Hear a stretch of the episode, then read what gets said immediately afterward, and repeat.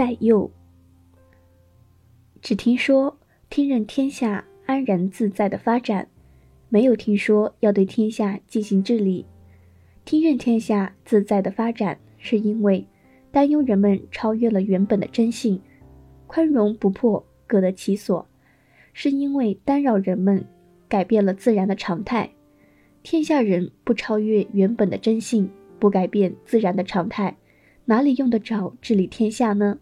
从前，唐尧治理天下，使天下人欣喜若狂，人人都为有其真性而欢乐。这就不安宁了。当年夏桀治理天下，使天下人忧心不已，人人都为有其真性情而痛苦，这就不欢乐了。不安宁与不欢快，都不是人们生活和处事的常态，不合于自然的常态而可以长久存在，天下是没有的。人们过度欢心，定会损伤阳气；人们过度愤怒，定会损伤阴气。阴与阳相互侵害，四时就不会顺应而至，寒暑也就不会调和形成，这恐怕反倒会伤害自身吧。使人喜怒失却常态，居处没有定规，考虑问题不得要领，办什么事情都半途失去章法，于是天下就开始出现种种不平，而后便产生倒置、增参。史丘等各种不同的行为和做法，所以动员天下所有的力量来奖励人们行善也嫌不够，动员天下所有的力量来惩戒劣迹也嫌不足。因此，天下虽然很大，仍不足以用来赏罚。自夏、商、周三代以来，始终是喋喋不休的，把赏善。罚恶当作是当务之急，他们又哪里有心思去安定人的自然本性和真情呢？且喜好慕名，这是沉溺于五彩；喜好耳聪，这是沉溺于声乐；喜好仁爱，这是搅乱人的自然常态；喜欢道义，这是违反事物的常理；喜好礼仪，这就是助长了繁琐的技巧。喜好音乐，这就助长了淫乐；喜好圣智，这就助长了记忆；喜好智巧，这就助长了繁细之差的争辩。天下人想要安定自然赋予的真情和本性，这八种做法存留可以，丢弃也可以。天下人不想安定自然富裕的真情和本性，这八种做法就会成为。全屈不伸、扰攘纷争的因素，而迷乱了天下。可是，天下人竟然会遵从他、珍惜他。天下人为其所迷惑，竟达到了如此的地步。这种种现象，岂止是一代一代的流传下来呀？人们还虔诚地谈论着他，恭敬地传颂他，欢欣地供奉他。对此，我将能够怎么样呢？所以，君子是迫不得已才治理天下。最好的办法就是顺任自然。顺任自然之后，才能使天下人的本性和真情得到稳定的保持。所以说，把自身看得比天还要重要的人，才可以把天下托付给他；把爱护自身看得比爱护天下还重要的人。才可以把天下托付给他。因此，君子若不去敞开他的五脏欲望，不有意显露聪明，安居不动而神采奕奕，沉静缄默而感人深切，精神活动得合于自然，从容无为而万物的繁殖就像催气积累而生，我又何必需要去治理天下呢？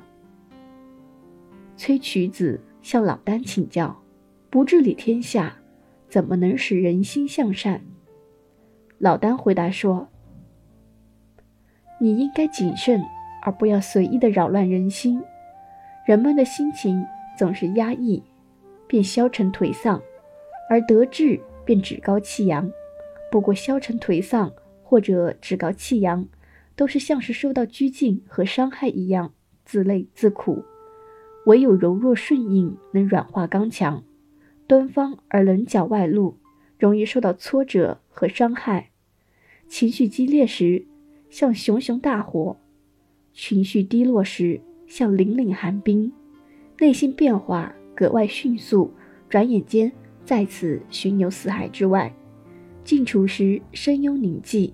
活动时腾跃高天，交金不尽而无所拘系的，恐怕只是人的内心活动吧。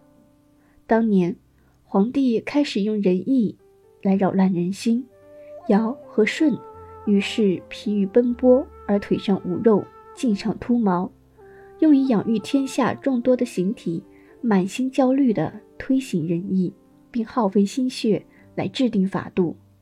然而。他还是未能治理好天下。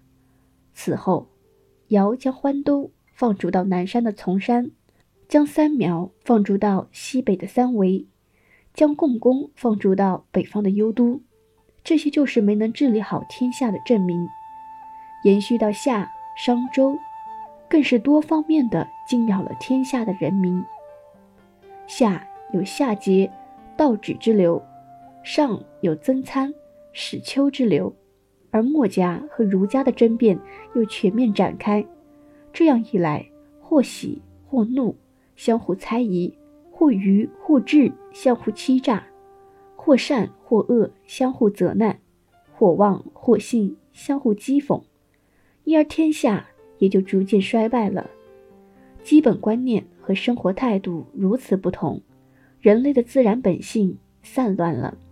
天下都追求智巧，百姓中百姓中便纷争迭起，于是用斧锯之类的刑具来制裁他们，用神墨之类的法度来规范他们，用追凿之类的肉刑来惩罚他们。天下相互践踏而大乱，罪在扰乱了人心。因此，贤能的人隐居于高山深谷之下。而帝王诸侯忧心如焚，站立的在朝堂之上。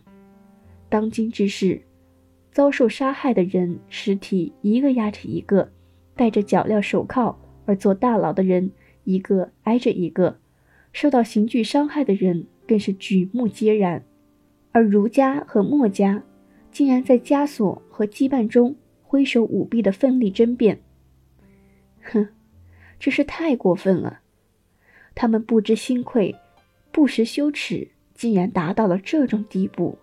我不知道，那所谓的圣旨，不是脚镣手铐上用作连接左右两部分的插木；我也不明白，那所谓的仁义，不是枷锁上用作加固孔穴和木栓；又怎么知道，曾参和始丘之流不是夏桀和道指的先导？所以说，断绝圣人，抛弃智慧。天下就会得到治理而太平无事。皇帝做了十九年的天子，诏令通达天下。听说广成子居住在崆峒山上，特意前去拜见他，说：“我听说先生已经通晓了治道，冒昧的请教治道的精华。我一心想要获取天地的灵气，用来帮助五谷的生长，用来养育百姓。”我又希望能够主宰阴阳，从而使众多的生灵随心的成长。对此，我将怎么办？广成子回答说：“你所想问的，是万事万物的根本；你想主宰的，是万事万物的残留。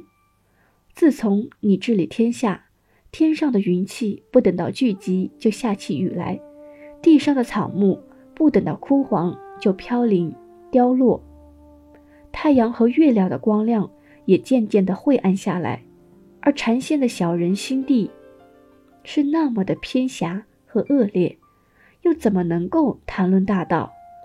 皇帝听了这一席话，便退了回来，弃置朝政，筑起清新寂致的静室，铺着洁白的茅草，谢绝交往，独居三月，再次前往请教。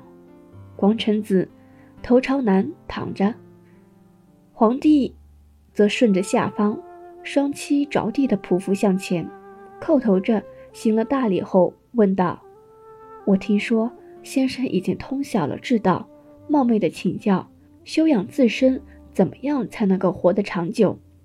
广成子急速的挺身而起，说：“问得好啊！来，我告诉你之道。至道的精髓，幽深缥缈；至道的至极，晦暗沉寂。什么也不看，什么也不听，保守精神，保持宁静，形体自然顺应正道。一定要保持宁静和清静，不要使身形疲劳、累苦。”不要使精神动荡恍惚，这样就可以长生。眼睛什么也没看见，耳朵什么也没有听见，内心什么也不知晓，这样你的精神定能持守你的形体，形体也就长生。小心谨慎地摒除一切思虑，封闭起对外的一切感官，智巧太甚，定然会招致败亡。我帮助你达到最光明的境界，直达那阳气的本源；我帮助你进入幽深渺远的大门，直达那阴气的本源。天和地都各有主宰，阴和阳都各有辅脏。谨慎地守护你的身形，万物将会自然的成长。我持守着浑一的大道，而又处于阴阳二气调谐的境界，所以我修身至今。已经一千二百年，而我的身形还不曾有过衰老。皇帝再次行了大礼，叩头质地问：“先生真可说是与自然混而为一了？”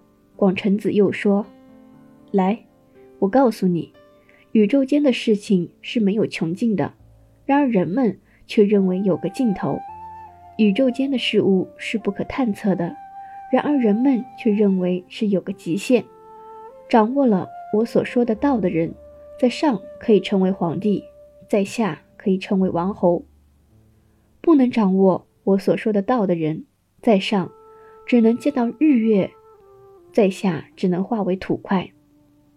如今万物昌盛，可都生于土地，又返归土地，所以我将离你而去，进入那没有穷尽的大门。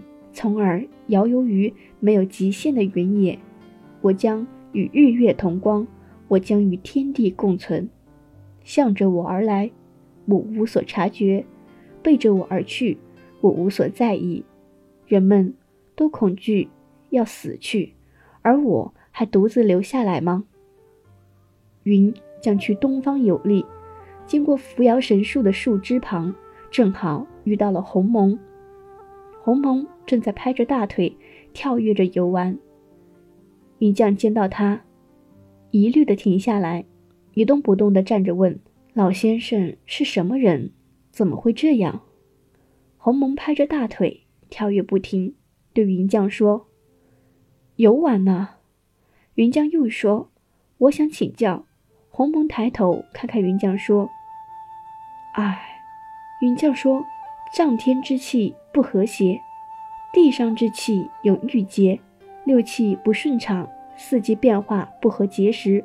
如今我想融合六气的精华，去养护群生灵，怎么样去做呢？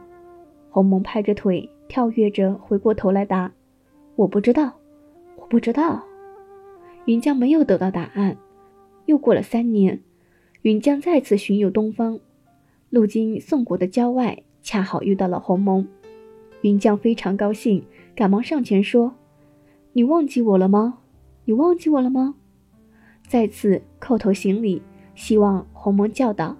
鸿蒙说：“随便巡游，不知道求取什么；散散漫漫，不知道去往哪里。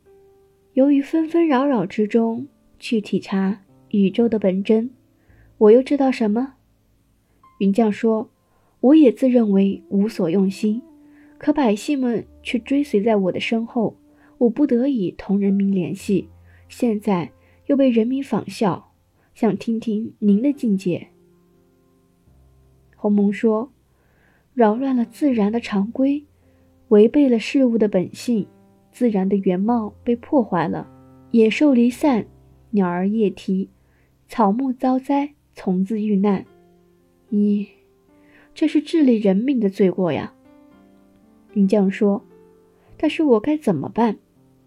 鸿蒙说：“咦，你中毒太深了，快点就这样回去吧。”云将说：“我遇见你很不容易，想听听您的见解。”鸿蒙说：“咦，你去养心吧，你只要顺应自然，无所作为，万物就会自生自灭，毁掉你的形体，堵塞你的听觉、视觉、常规和万物一切被忘记，与自然之气相融通，解除你的心律，释放你的精神。”无所用心而内心混沌，万物纷纭复杂，各自返归它的根本，各自返回根本而不带智巧，混混沌沌保持真性，终身不相违背。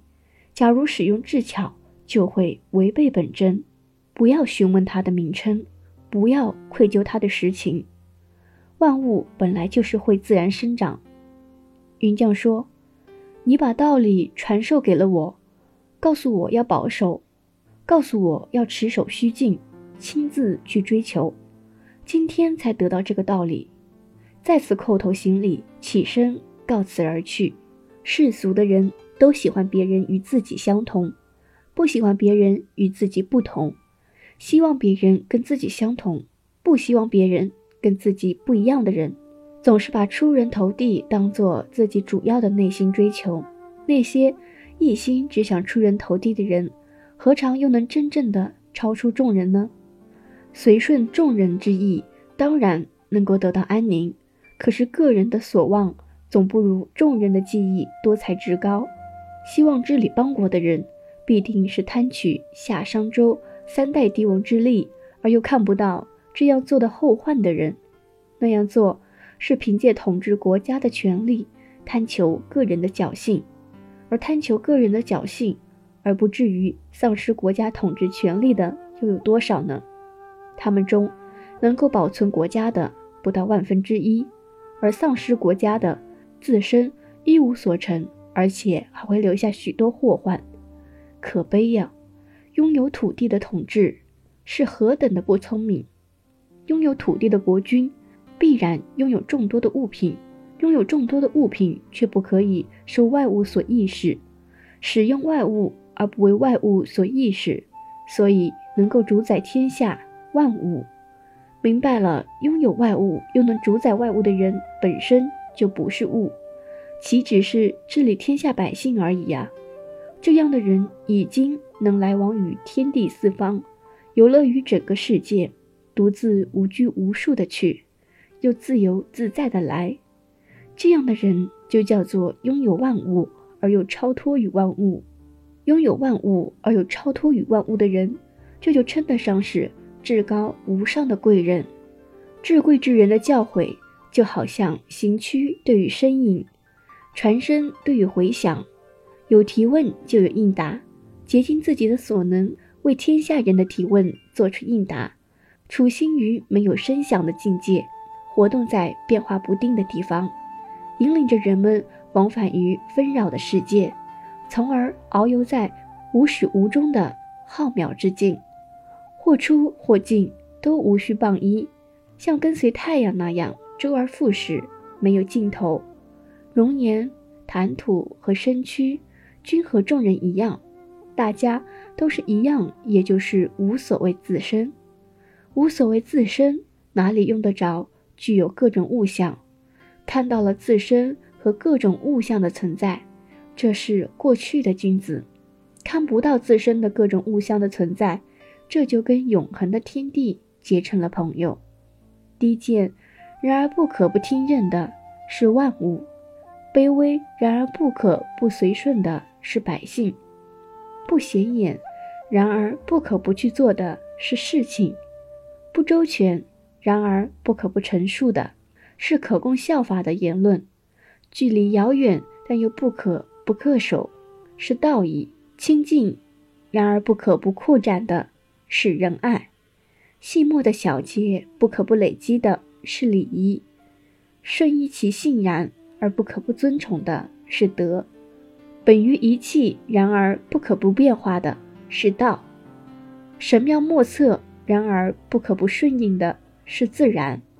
所以，圣人观察自然的神妙，却不去帮助；成就了无暇的修养，却不拘束；行动出于道，却不随意的意识；行动出于道，却不是事先有所考虑；符合人的要求，却并不有所依赖；接近了道义，却不羁不留；因合礼仪，却不回避；接触琐事，却不推迟；同于法度。而不肆行妄为，依靠百姓而不随意意识，遵循事物变化的规律而不轻率离弃。万事万物均不可强为，但又不可不为。不明白自然的演变和规律，也就不会具备纯正的修养。不通晓的人，没有什么事情可以办成；不通晓的人，可悲呀！什么叫做道？有天道，有人道。无所事事，无所作为，却处于崇高的地位，这就是天道。事必躬亲，有所作为而积劳累苦的人，这就是人道。君王就是天道，臣下就是人道。天道和人道比较，相差实在太远了，不能不细加体察。